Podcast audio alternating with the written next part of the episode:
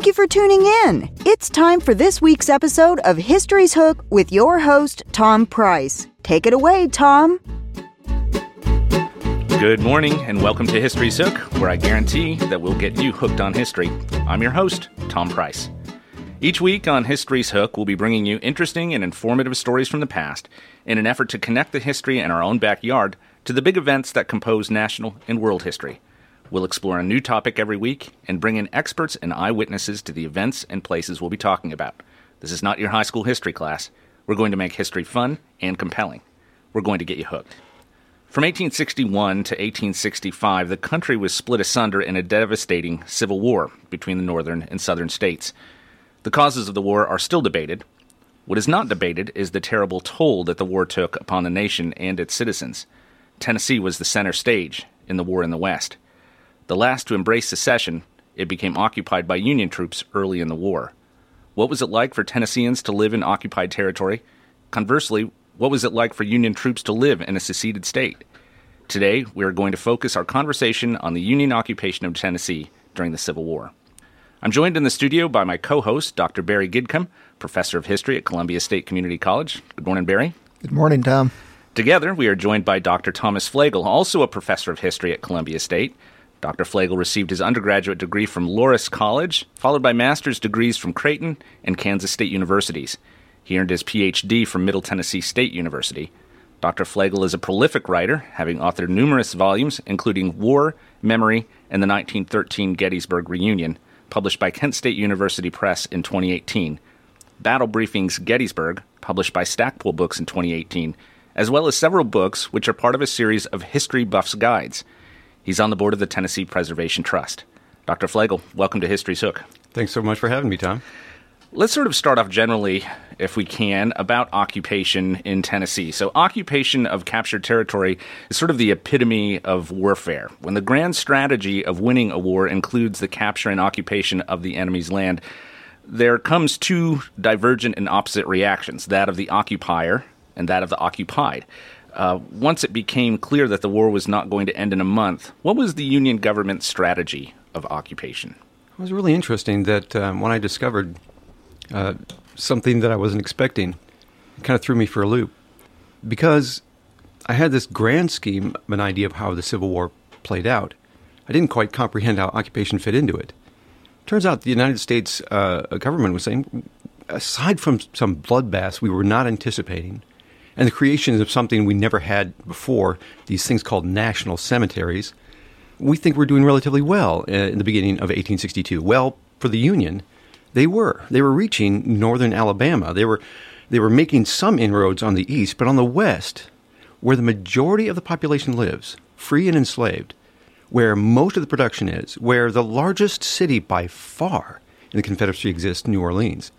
They capture New Orleans in April 1862. They take Nashville uh, uh, not long after the victories at, uh, at Forts Henry and Donelson.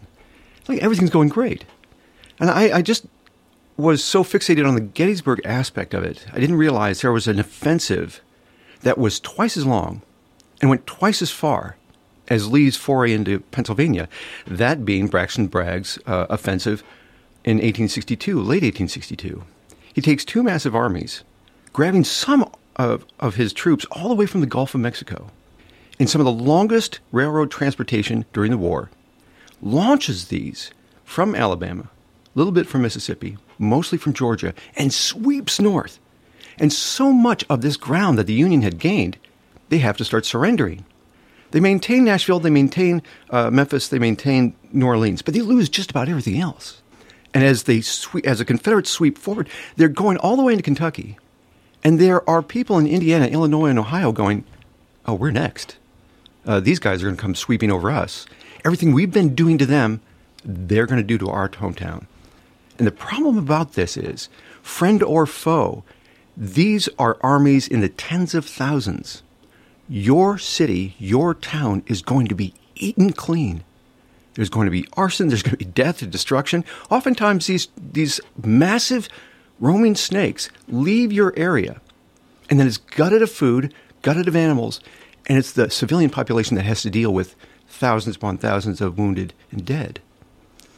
So, When this all fizzles out in Perryville, the population of the North is still still terribly scared. But we, in the modern era, going well, it, it all kind of fizzled out, and Gettysburg is a lot more important. In reality, at that time, the federal government goes, "Oh, we're not going to do this again." That in late 1862, in response to Bragg's offensive, the Union Army and the Union government goes, "We're going to do something different. Every piece of ground we're going to take, we're going to plant ourselves, and we are not leaving." And this is especially for major transportation sites and major cities, including most of the major cities in Tennessee. So there is no strategy on a governmental level until that Confederate offensive ends. Yes, and even then, in 1862, late 1862, early 1863, the federal government's going, well, we don't necessarily how to know how to do this. We're not big into occupation. The war with Mexico was over so quick, we didn't have to occupy that area long. That was going to be my next question. So uh, I find it fascinating. So for many of those in leadership positions, be it politically or militarily, their experience in warfare comes from the U.S.-Mexican War, mm-hmm. really the the first foreign war. President James K. Polk, a Tennessean, had a very defined occupation strategy in Mexico. He ordered that supplies that were needed by the occupying American army in far off Mexico be purchased locally, that they were paying a fair price for what they needed. Looting was prohibited, it was strictly enforced. He sent Catholic chaplains with the army to comfort the Mexican populace who worried that the occupation of their land meant the loss of some of their most basic belief systems. Was any part of that Polk policy of occupation uh, one of appeasement towards civilians, uh, what would become known, I guess, in the 20th century as winning the hearts and minds uh, of the the people. Was any of that considered by the federal government during the Civil War? Largely, it was a math problem. In that, how, Barry, tell me, and Tom, how big was at its peak the United States Army when it was in Mexico? Oh, uh, so the standing army leading up to the war was only about 2,000 altogether. Uh, it, it grows more than doubles uh, by the time they're in Mexico, but we're talking about much smaller numbers mm-hmm. in, in the U.S. Mexican War than, than what we're dealing with in the Civil War. And a, and a lot of a lot of volunteer units from from the states that were part, that would uh, uh, supplement that small regular army. Right. So at its peak, the Union occupation force in uh, March in April of 1863 in Franklin was approximately 10,000. So that's in par with the entirety of the United States Army and Marines in Mexico. That in Franklin. And you're talking about tens of thousands more in Nashville and then support networks in Kentucky and St. Louis. This is such a, a massive acceleration of warfare. And, and keep in mind that there's nearly as many uh, cattle and horses going along with these soldiers. And those animals eat eight times as much as a human being does. And as a consequence, the United States Army has to experiment. They try some foraging, and that's one of the reasons why Middle Tennessee becomes such a, a central part of whether or not the United States is going to succeed in this. Their two big targets are capturing all of the Mississippi, especially of Vicksburg at this point, and capturing Atlanta. Third objective, Richmond. Well, with these two Western critical targets, Middle Tennessee especially is so vital because cotton, tobacco, great. Can't eat it. This is the breadbasket of the West. This is where uh, uh, the number one producer in hogs, Middle Tennessee, in the entirety of the Deep South, or the South altogether. Uh, second in horses production, just behind Texas, and Texas is so far away, transportation is not logical. Huge in beef cattle, and so there's a lot of confiscation very early on, but even then, things start to get picked clean. The interesting thing about that is if you're anywhere near a road, if you're anywhere near a rail line, or anywhere near a river, your stuff's gone. If you are in the hinterlands, you're fine. About half of all Confederate uh, uh, area counties didn't see a thing. The vast majority of enslaved in the West never saw a Union soldier. But those who are on the transportation routes and those living in the towns and cities, the hubs of where these things are collected, they're going to get wiped clean. And as a consequence, over time, the United States Army goes, we have to transport uh, in from where the food is safe, the North. And thankfully, the Midwest and the United States uh, steam on river and rail uh, industry is able to bring all that stuff in. But that's not until summer and fall of 1863 so there's this strange evolution, this ad hoc experimentation when the United States is trying to figure out how do we feed ourselves, let alone occupy, occupy these places. The interesting thing about this is, and I'm kind of jumping ahead here, but one of the ways there's a strange symbiosis of Confederate civilians, United States military, and African escapees is that they come together at these occupation sites. And the United States Army goes, You cooperate, we feed you. If you don't, there isn't a morsel within 40 miles. So you better cooperate. And indeed, the enslaved rushed upon these Union occupation sites and further uh, exacerbated the food issue. But the United States Army goes, uh, uh, You have to go away. And the enslaved go, No, we're going to be part of this cooperation. You cannot maintain these sites without us. And indeed, you have this strange combination of these three very disparate forces coming together in Franklin, Nashville, Memphis, Chattanooga. And it's hardly ever talked about. And I didn't know it existed until I worked on this. It's interesting to me how the uh, the Union occupation forces in Middle Tennessee uh, basically adopted a, a de facto uh, emancipation policy, even though Tennessee was exempted from Lincoln's Emancipation Proclamation. It was uh, one Union official said uh, before the end of 1863 that slavery is dead in Tennessee. That's a brilliant point. and that's uh, uh one of the ironies of this. Is that I really think I, I moved to Tennessee on purpose uh, largely because Barry and others hired me, and other because that's where here's where the Civil War is won and lost. The East is a stalemate. Thomas Connelly, the great historian, uh, said, Lee's got an easy job. He's got the ocean to his right, the Appalachians to his left, and just a handful of bridges and fords upon which the Union Army has to cross again and again and again. He's got a 150 mile front. There's a thousand mile front in the West. And Tennessee is where slavery truly dies. That, that the Union Army is essentially, I honestly think the Emancipation Proclamation is already recognizing what's in place. And in fact, uh, th- there's increased scholarship and evidence that indicates the Union Army did not free the slaves. The slaves freed themselves. They found any particular position. You know, when the Union Army passes through in 1862 and making all those inroads, most of the enslaved stay, well, this is a temporary thing. Here's where my family is. Here's my. Why would I follow an army? They're heading toward a battle. But when there's fortifications, like uh, in Columbia, especially in uh, Franklin and Nashville, Memphis and Chattanooga, the enslaved in these areas start to say, well, there's a place where I can get a job. There's a place where I can hide behind lines. There's a place that needs me. There's a place my children and I can't be recaptured. We're going in. So the strategy of occupation really changes the game. I mean, oh. it changes how the war is waged entirely. Let, us get into a little bit of detail if we can. So, Tennessee first becomes an occupied territory, as you said, following the capture of Forts Henry and Donelson by General Grant. Describe how the policy of occupation then begins in Tennessee. You said they, they capture territory and then they aim to hold it at that point. So they're starting to build forts. What what are what are the first what are the first large areas of fortifications in Tennessee, in Middle Tennessee? The largest uh, stone fort anywhere in the United States uh, inland anyway, is Nashville. And then there's a multitude of other forts around, the main fort being Fort Negley that you can visit today. It's one of the greatest sites I've ever seen. Uh, Franklin itself has Fort Granger, but six other smaller forts around it. Murfreesboro becomes the largest inland earthen fort in the entire United States. The, the most protected cities on planet Earth are the Confederate Richmond, uh, Washington, D.C., and Nashville. And when this happens, there's this strange uh, but can, but rather strong pattern. The first thing the Union Army does is we have to clear cut.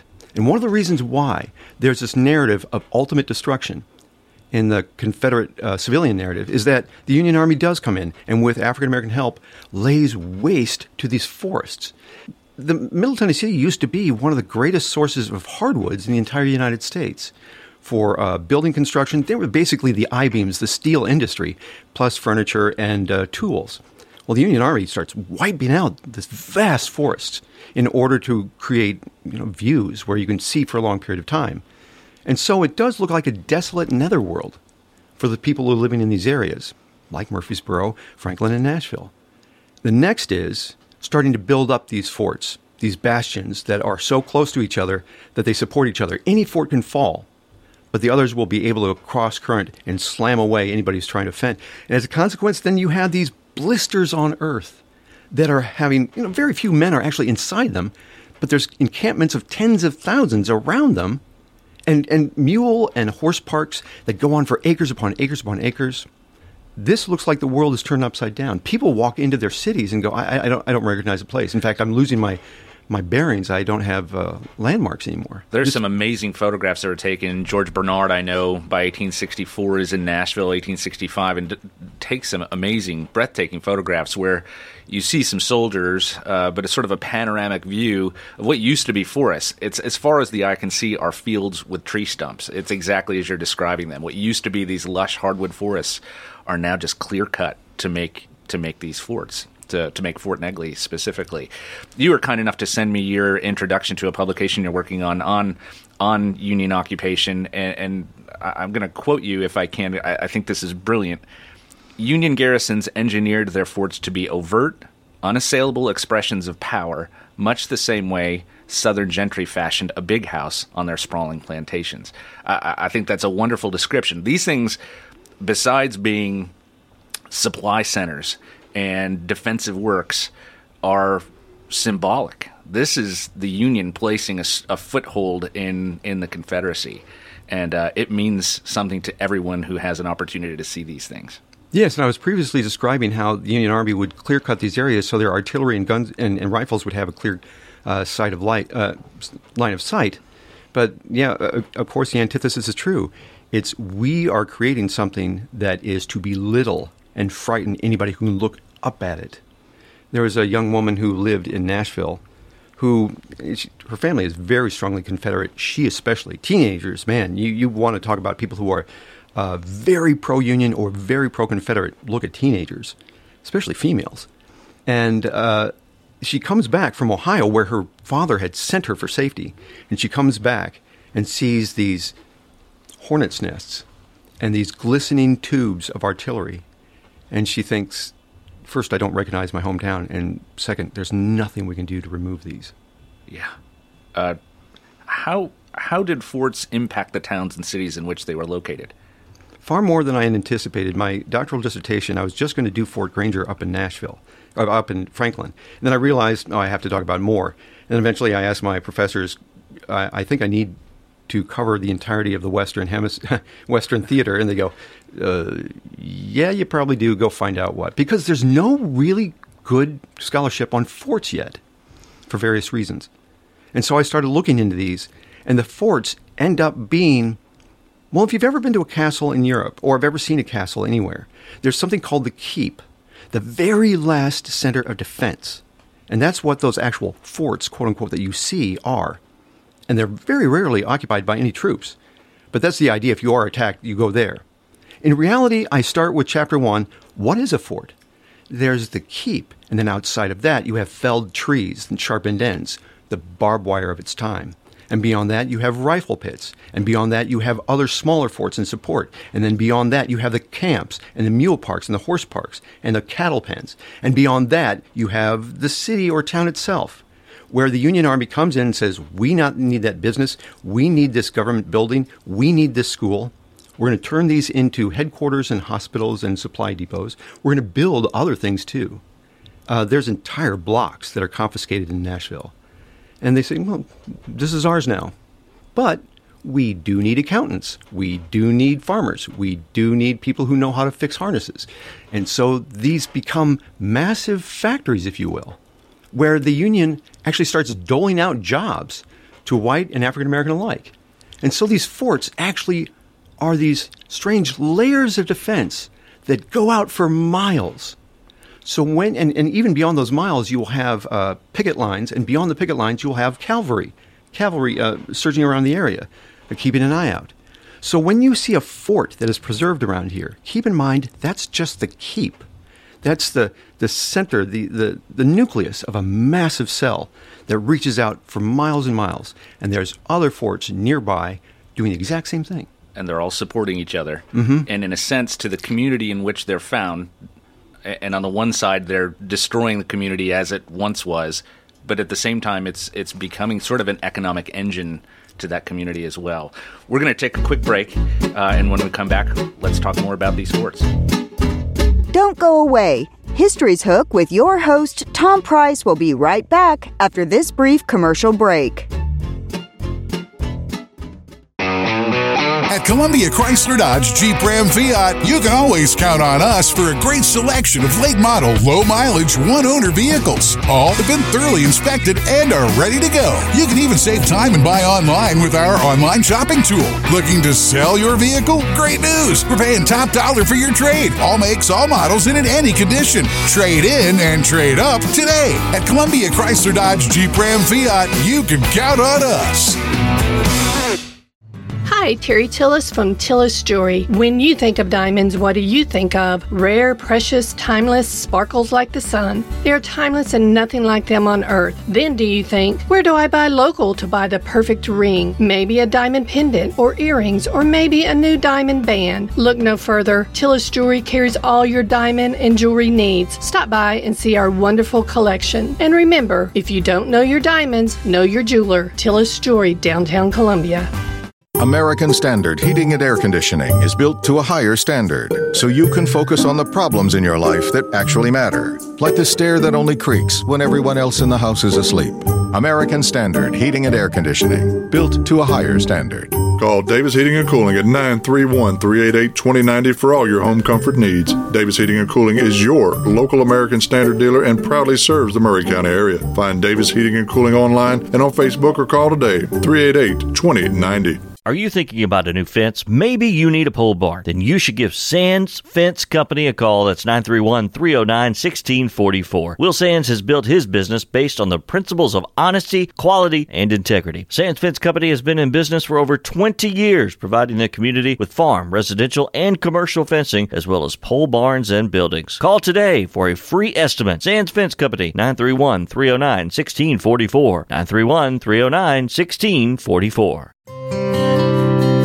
This is Dr. Dominic Mancini from the Dr. Gill Center. Have you been injured in a car accident? Are you still in pain? Untreated whiplash injuries to the spine may lead to future conditions, such as neck pain, low back pain, and headaches. The doctors at the Dr. Gill Center specialize in detecting and treating these conditions before they get worse. Our accident consultations are free. Call me painfree.com or call 615 551 9224.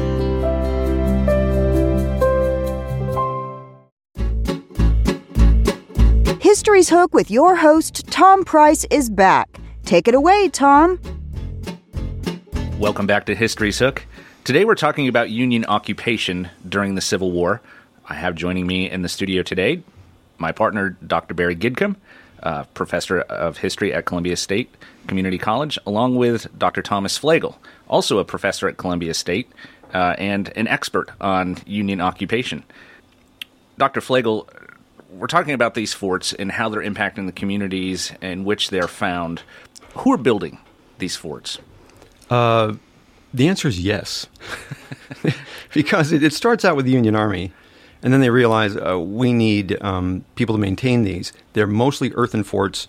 Uh, it doesn't take much time and weather to start to wither away the walls.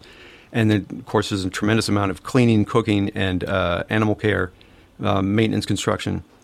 And then, so there's more and more of the, I'd say, office jobs, middle class jobs, and laboring costs that are surrounded by anybody who declares loyalty to the union by way of these written oaths. And again, many of these oaths are written so their families can eat. And the idea of having a job. Then the African American uh, enslaved start coming in, and they basically force themselves upon the Union Army and the Confederate civilians and say, We'll do the cooking, we'll do the cleaning. And uh, and the Union Army goes, as I said before, please go away. But they said, no, no, no, no. We can work for a lot less. We have a reason to be here. We're going to definitely be loyal to the Union, where it's not going to be some sort of guessing game with a written oath with the Confederate population. And so more and more uh, African Americans start to build these forts. There's somewhere between 600 and 800 African Americans who die from exposure and starvation and illness up in Nashville alone building the multitude of forts and miles of trench works that are constructed up there. That's how big the it, tens of thousands, really. And if you ever see uh, an enslaved person reaching for freedom, They're almost always within proximity of a fort. You uh, talked about this this landscape of of occupation, uh, beginning with the keep and kind of working out. Uh, where do the contraband camps fit in that landscape? That's a great question. And the interesting thing is, the Union Army goes, where do we put them? And essentially, there's a, not unlike other issues, uh, an ad hoc experimentation to this, and it's usually really close to the center of operations because that's where the labor is needed, and that's where the uh, African American enslaved feel safest. For example, up in Nashville, and we see it elsewhere in Memphis, in Chattanooga, uh, in up in Kentucky, there will be uh, the fortification system, and the strongest part is where you will see the African American uh, enslaved escapees. They will be very close to the defenses for their own purposes, for safety. That's the safest place, and also that's where they can get the junk, the refuse, the anything that is tossed away food wise from the depots and kitchens, um, any scraps, old tents, uniforms, anything they can use. And they create their own little cities. So these contraband camps maybe have a, a house or two as headquarters where the officers will try to maintain some sort of order. But the African Americans themselves, out of what the whites, uh, Confederate and Union, don't want, construct their own places. The sad thing about this is, and Gregory Downs does a brilliant uh, work on this called Sick from Freedom, because they're so unwanted, because they're eating what everybody else doesn't want, because they're in these ramshackle constructions, the enslaved start to die in very large numbers. Somewhere around one out of four enslaved human beings uh, die in the process of living in these contraband camps. The interesting thing is, very few slaves escape before the war uh, because of very little opportunities. And why would you want to leave your base of support, your family?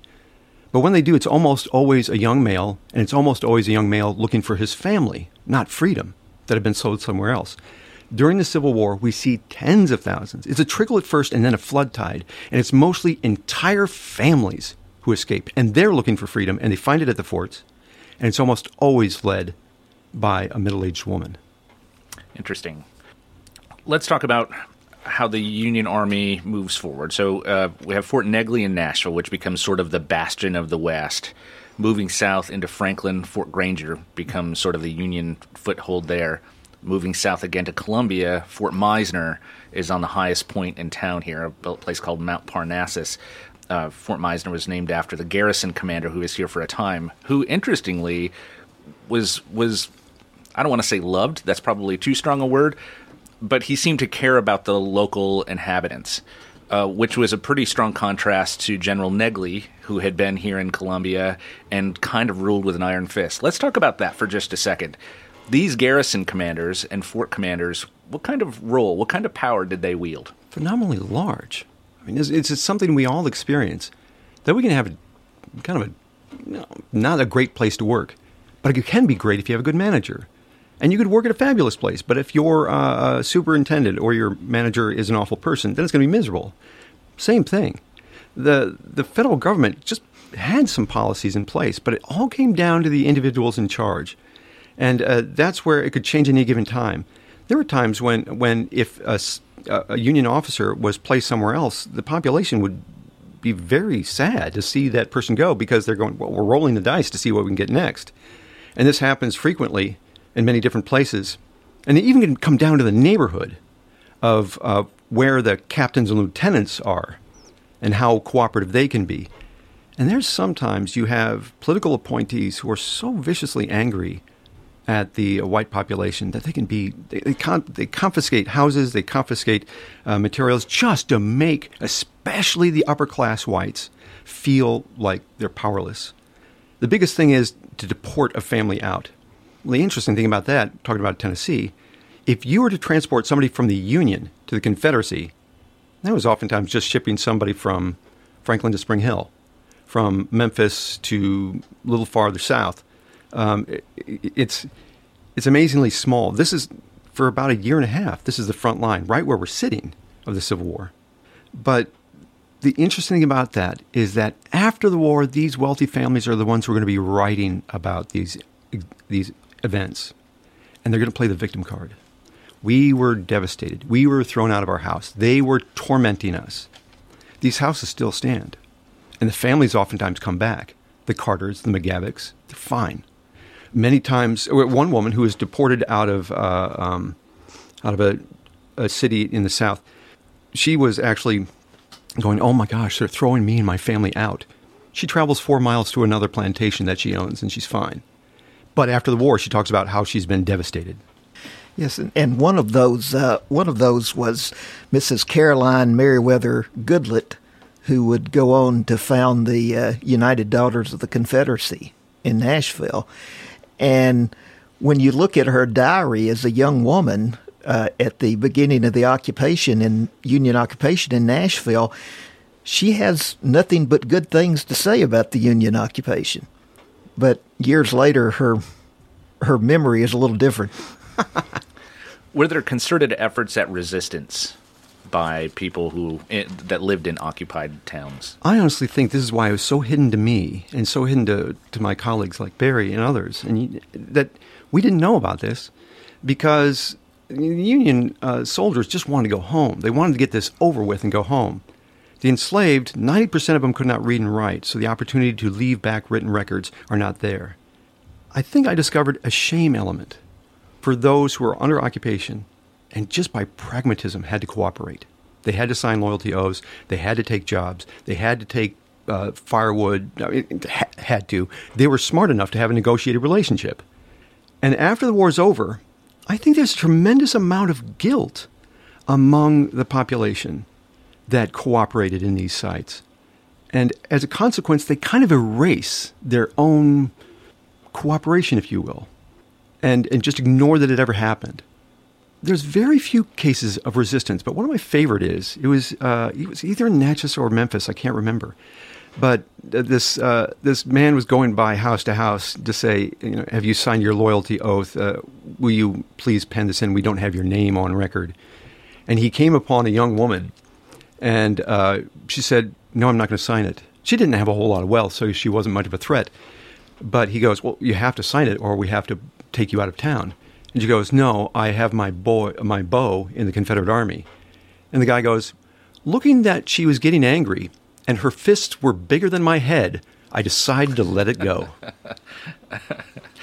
there, there was some violence even locally here. Columbia Mayor James Andrews killed two Union soldiers uh, in the front door of his business here in Columbia. The soldiers were from the 14th Michigan and came in demanding money instead of provisions. He was in the habit of selling provisions to to the occupying forces that were in town. Refusing, the soldiers became aggressive, and Andrews drew a pistol and shot them both dead. He was arrested and sent to Nashville, but was released just a few days later, presumably because he acted in self defense. So this was not uh, always amicable, this occupier versus occupied uh, agreement, uh, forced agreement by the people who, who lived here. Uh, it's it's fascinating. Uh, how how do Union soldiers react to pro Confederate c- citizenry? It's it it's interesting. That story is so much in tune of what I saw again and again and again. Most of the commanding officers they, they ruled in a different way. The provosts would have their own method of doing things, but the one thing they could generally agree on is we don't want disorder. They were very strict about having soldiers get drunk they were very strict about uh, soldiers uh, ramshackling police. They said, if you do this, we lose control. You're creating internal issues. And many of these men are far away from home. They're not necessarily the strongest unionists. Many were suckered into, and I say suckered into volunteering for the war because otherwise they'd be drafted and they couldn't pick where they go and they wouldn't get hundreds of dollars in incentive money. So there's a lot of frustration among certain types. And, any community will have its bullies and its drunkards and its ne'er do wells, and they are sucked into this massive war. So there's a strange understanding between the officers and the population wherever they're existing. Let's just try to keep things calm. One issue that is not necessarily curtailed is by late 1863, 1864, when there's more and more African American units, and the whites would go off uh, uh, into the field fighting the, the, the Confederate Army, and African Americans become a higher and higher percentage of the populations garrisoning the forts, that uh, many Union officers go, make as much noise as you want. We'll use noise night and day. You're transferring transferring to a skirmish line. You're going uh, out from the field back into the fort. You're uh, moving from one camp to another. Make a lot of noise. Play musical instruments. Uh, uh, scream and laugh. We want to intimidate the neighborhoods and make sure. Listen, your world is turned upside down, and that's uh, it's it's a fascinating way the way noise would be used oftentimes these forts would, uh, if there was a dignitary visiting or if there was a national holiday, would fire off their cannons and salute. There was this constant roar, this industrialism of these forts that imposed upon the population. This is one of the reasons why you were making a great point earlier before a break that there is this massive it's not unlike a construction site. You see a beautiful little field and forest and the bulldozers come in. That's the union army. But then you have these houses and streets and infrastructure start to come up. Uh, it, it is shocking to see these places hyper urbanized in a matter of months and with all the problems of sewage and illness that happens and the dead trees and dying animals. But in its place rises a city where people can be fed and people can find jobs. The population of nashville essentially doubles in a matter of a year for example. With union occupation comes union politics to these occupied towns. How does that play out? How, do, how does politics and bringing uh, federal ideals, Republican ideals uh, into occupied Tennessee have an impact on these communities and on Tennessee? It's really fascinating. There's a lot of Midwestern soldiers who are not pro freedom for the enslaved. And that's something I think a lot of students in young ages don't quite get north, south, and east and west. Most Northerners, especially Midwesterners, were not pro slave, they were anti slave owner.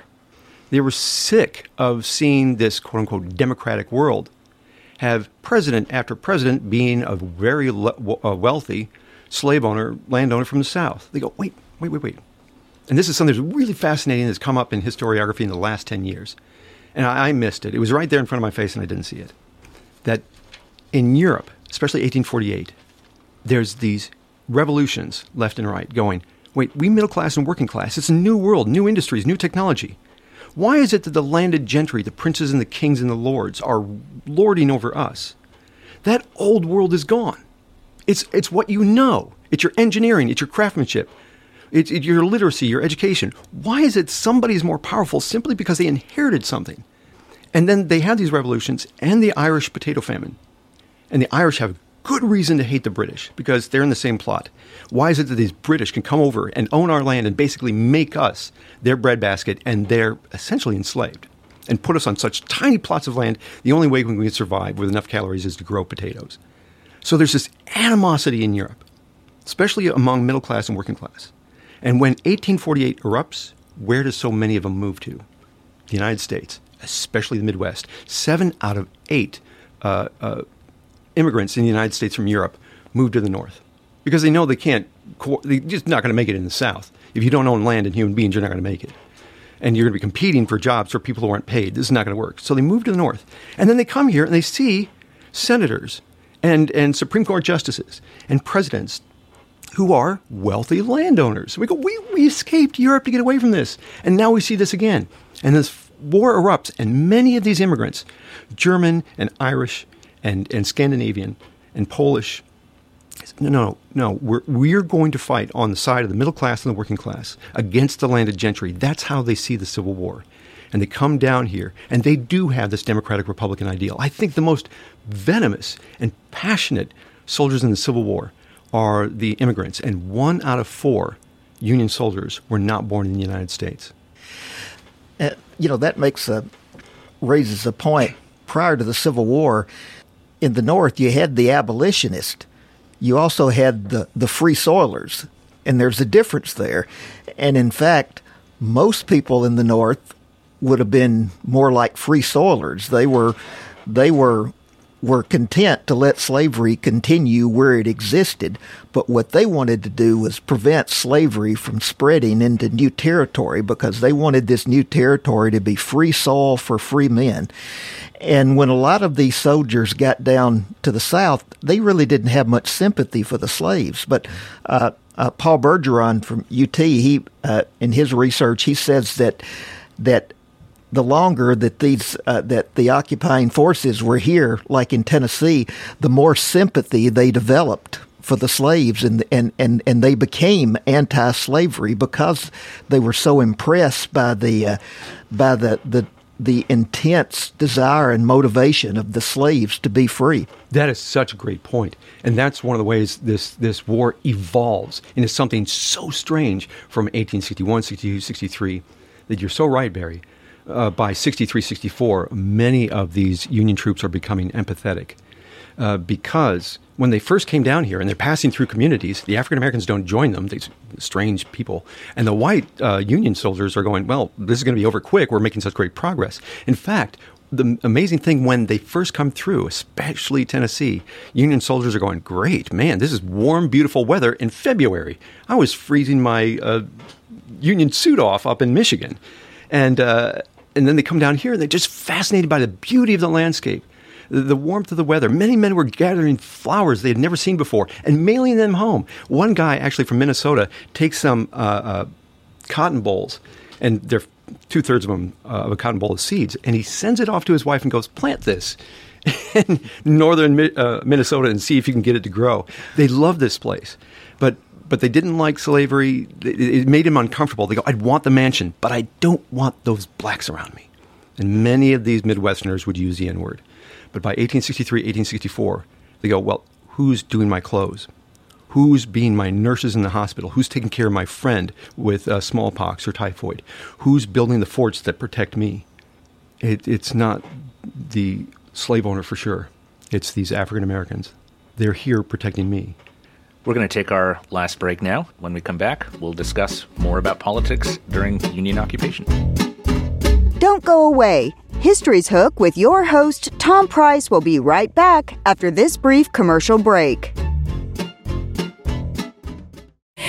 Hi, I'm Robert Rogers at Parks Motor Sales Buick GMC. Parks Motor Sales was founded by my granddad, Bobby Parks, and my great granddad, Julian Mays, in 1958. We've been family owned the whole time, and being family owned, locally owned, means you get to get your next vehicle or your existing vehicle serviced by the same people who stand in the grocery line with you, drop their kids off at the same school you do, and smile and are happy to see you when they do. So come see us at Parks Motor Sales in Columbia, Tennessee on 919 Nashville Highway or parksmotorsales.com.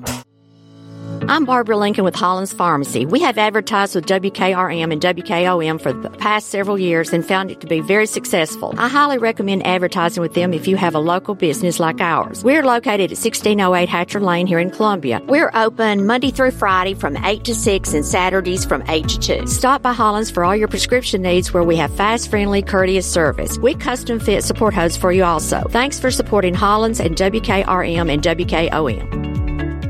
Hi, I'm Steve, the garbage man. Are you new to Maury County? We want to welcome you and your family. We are a local residential garbage service and we want to be your garbage man. We've been around for over 30 years, so we have a reputation. Check us out at garbagemaninc.com or call Mike at 931 540 0919. You could also ask your neighbor. 931 540 0919. For 40 years, the Jeweler's Bench has worked hard for their customers and provided the highest quality jewelry at the best price. They keep going back. Recent renovations have allowed them to expand their inventory. More high quality jewelry, custom vintage and estate pieces, and professional jewelry and watch repairs. They also buy gold. The Jeweler's Bench, still here, still great service. 808 Trotwood Avenue, Columbia.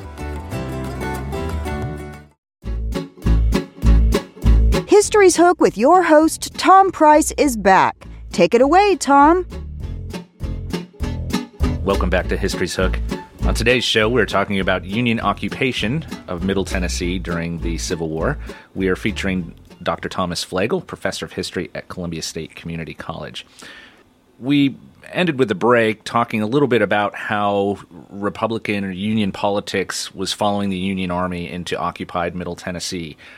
I think the great leader uh, in Tennessee for the Republican Party is Andrew Johnson. Uh, as early as June of 1862, Governor Andrew Johnson, military governor, I suppose, Andrew Johnson came to Columbia and held a large Union meeting. Most people reported between 12 and 15,000 attendees came from Nashville and surrounding towns, local residents were conspicuously absent.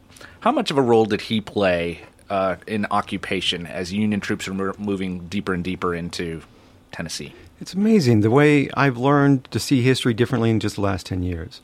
I used to specialize in political and diplomatic history, the big names, and, and when I would teach my survey classes, it would be about kings and presidents and popes and emperors. Then I realized what is the thing that keeps us alive? And now, beginning every semester, I ask the students, what are the three most important things in your life? They don't say Republicans or Democrats, thankfully. They don't say the vote. They don't say presidents. They don't say law. They say family, friends, and after that, it's health, dogs, church, education. And I realized I've been teaching history the wrong way, and that's what's so great about being at Columbia State. We have a brilliant I mean, I, I, I, honestly think it's one of our very strongest departments there. Of course, I'm obviously biased, but uh, Barry and Dr. Anna Duke and Greg Mewborn and our adjuncts, we have these phenomenal conversations, along with other disciplines, about how history is truly a personal experience. And I see this very much in my, my latest book uh, about the Gettysburg Reunion of 1913, the 50th anniversary. I was always taught they were coming there to heal the nation. And then when I start looking, I go, wait, I'm, I'm not seeing something. I'm seeing something different. And after two years, it finally hit me at 2 o'clock in the morning. The veterans are there for each other. They can't and don't want to heal politically. They go, I can't do that, and I still hate my enemy. But that guy was at the same place I was and was a scared 18 year old just like me. And then they would find each other and be able to share their stories and heal. We see this in Vietnam, Korea, World War II. Our veterans have terrible animosity toward those old governments, but they have incredible sympathy for the soldiers uh, that they fought against. And we see this in reunions again and again and again. We look at that, interpret it, oh, these men are crying and hugging. This Vietnamese soldier and the US soldier, oh, the countries are healed. No, they're trying to heal on a personal basis. And that's so much what this war was. They didn't think about Andrew Johnson. They thought about who's going to take care of me and how can I survive till tomorrow. But the interesting thing about Andrew Johnson, when he does come to these places and he has these huge uh, union rallies, nobody but nobody kowtows to him more than the local wealthy because they want to hold on to their property, human and material. And so you see these guys who were uh, who didn't volunteer for the war. They're sending their sons, no problem. They're giving money, no problem. But they themselves aren't going, and they stay behind trying to hold on to the property they spent generations trying to master. And so they have these personal relationships even with national figures. So much of history is about personal relationships. And Andrew Johnson was not, as far as his personality and his makeup, he was not the best choice. uh, and uh, he he was not very very tactful. Uh, didn't want to be very tactful. And going back to the Mexican War, you know, Washington authorities disagreed with Lincoln's uh, appointment of Johnson as a military governor. They wanted the Tennessee hero from the Mexican War, the famous Tennessee Whig, William Bowen Campbell. That's who they wanted in that position. And, and looking at it, it seems like Colonel Campbell would have been a lot better choice. Yeah, and, and uh, Barry has taught me and his students. Uh, uh, it's interesting. We've had some relatively strong vice presidents, none stronger than Dick Cheney as of late, but that was essentially a useless position. And some people say we're getting Andrew Johnson out of the way by having him be on the ticket of 1864. Little did we know that uh, the lifespan of Lincoln was so measured.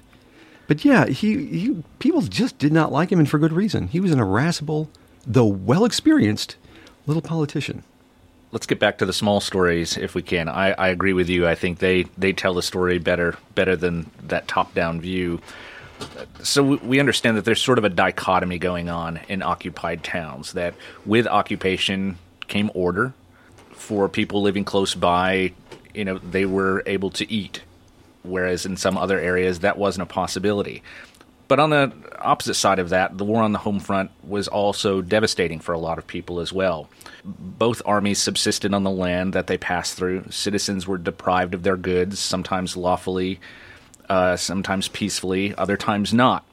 Nimrod Porter was from Columbia, Tennessee. He kept a diary for over 50 years of his life.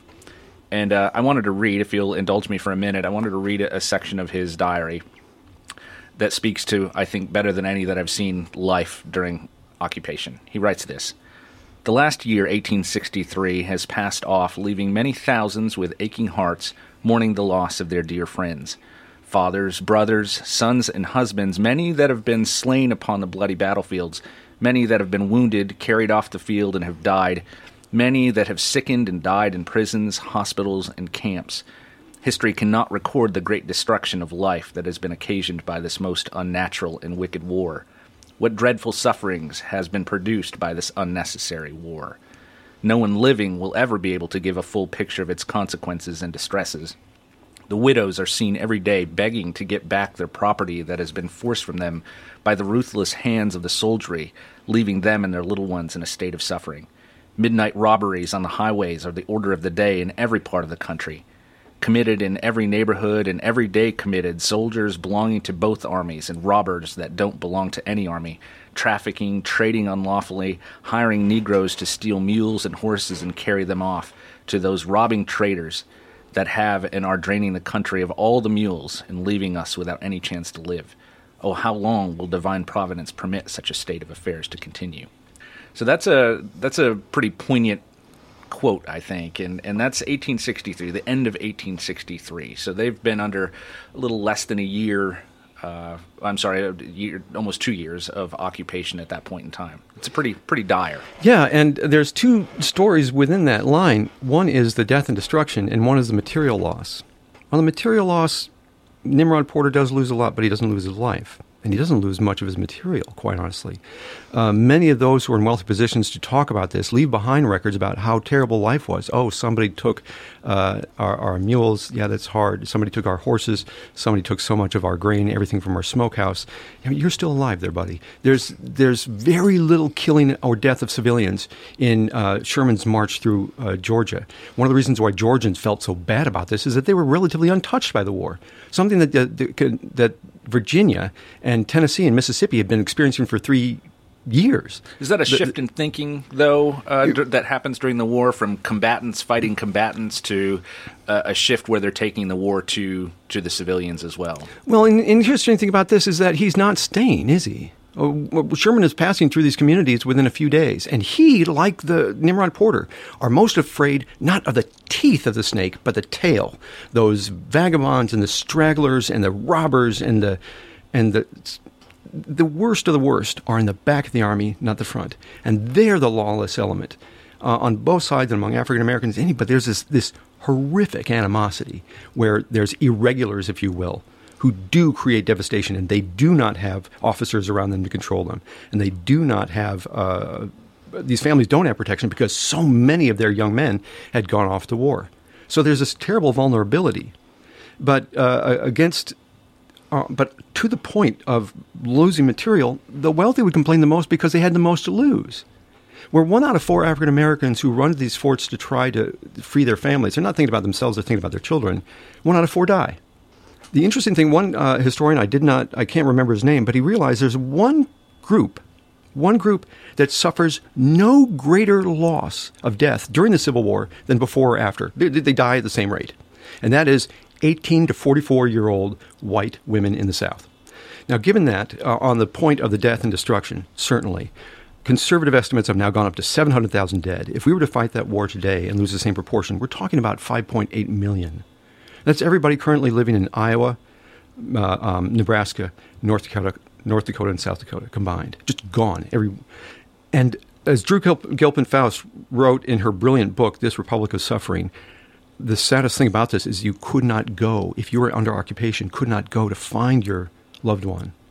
And one of the saddest things I'd ever have read that around about 40% of Union troops who die in the war, and well over 50% of Confederate troops who die in the war, are buried in unmarked graves. And as a consequence, Robert E. Lee and U.S. Grant shake hands in Appomattox. Isn't that nice? There are hundreds of thousands of families who don't have anything near closure. They don't know where their brother, their son, their husband is, and they'll never know. That's a wound that doesn't go away. When the Union Army began to recede following the end of hostilities, what happened to the towns that were occupied and in part supported and benefited from Union occupancy? This is something I was not anticipating. The more uh, forts and the stronger occupation, the better off in the long run a city would be. um, December 1864, the Battle of Nashville, massive destruction, death, happened south of town. In town, during the battle, the circus is in town and still goes on. There are plays and and and uh, all kinds of uh, shops and markets. They're open. They're functioning fine because the Union shell around the south uh, of Nashville is so strongly constructed, and many of these places, uh, like like Franklin, Tennessee, actually has more shops and businesses in the summer of 1865 than they had in the summer of 1860. Uh, the infrastructure that comes in, the urbanization that comes in, the rail lines, the warehouses. Uh, and indeed, when the Union Army leaves, they sell massive amounts of the food and the machinery and the land and the buildings that they took or built, and they start selling it. Who can afford it? The whites with credit and wealth in the area. They're basically handing it back. But areas like Columbia, where there's not that much occupation, they suffer quite a bit. It's almost as if if you have been under occupation for at least a year and a half, you're going to be okay, if not better. If you haven't been, things are going to be miserable. What were the long term effects? What's the legacy of occupation in the South? I, I hope I can help contribute to that when my book comes out, so sooner rather than later, out of Fordham University Press. That, and again, I wasn't looking for this answer, but I think it's something that's just not been covered. There are some books out there about occupation but it's still something we really don't talk that much about because we don't feel great about occupation, largely because where have we been for the last 18, 19, 20 years? Afghanistan, Iraq. Things have not been going well. We don't have these brave battles, these decisive uh, um, fights of good and evil. We don't have this clear cut victory. It's not ending. And even we, civilians, are just turning our heads away from the men and women who are there in miserable circumstances trying to figure out what to do, especially with a population. Afghanistan, 40% of the females can read and write. 40%. How do you create a democracy out of that? Uh, in, in, Iraq, there, there's only one really uh, uh, strong enough area, uh, that being Baghdad, which a thousand years ago was a center of wisdom and learning in the world, now is a pit of anger and sectionalism. How do you make a democracy out of that? We don't have the grand occupation uh, victories of Japan and Germany and Italy, the miracles that happen. We're stuck with these quagmires that are making us miserable. And as a consequence, I think it's difficult to look back in the Civil War and even cover the topic of occupation. You certainly made me think differently about the Civil War and, and how it evolved based on occupation. It, it absolutely was not on my radar as being that important facet of of that era. Incre- incredible work. What's the name of your book when it comes out? Uh, I, I didn't pick this title. The working title uh, from my editor, he said, um, "How the North won the uh, how the North won the Civil War: Union forts and uh, Confederate occupation." That's great. We'll look forward to it when it comes out. Thank you, Dr. Flagel. Thank you. We're going to end the show with this quote from diarist Nimrod Porter. Farewell to the year 1865. It has been a year of great trouble, disaster, and distress for the poor, unfortunate people of the southern states, particularly Tennessee. Many thousands are doomed in penury, want, and premature death.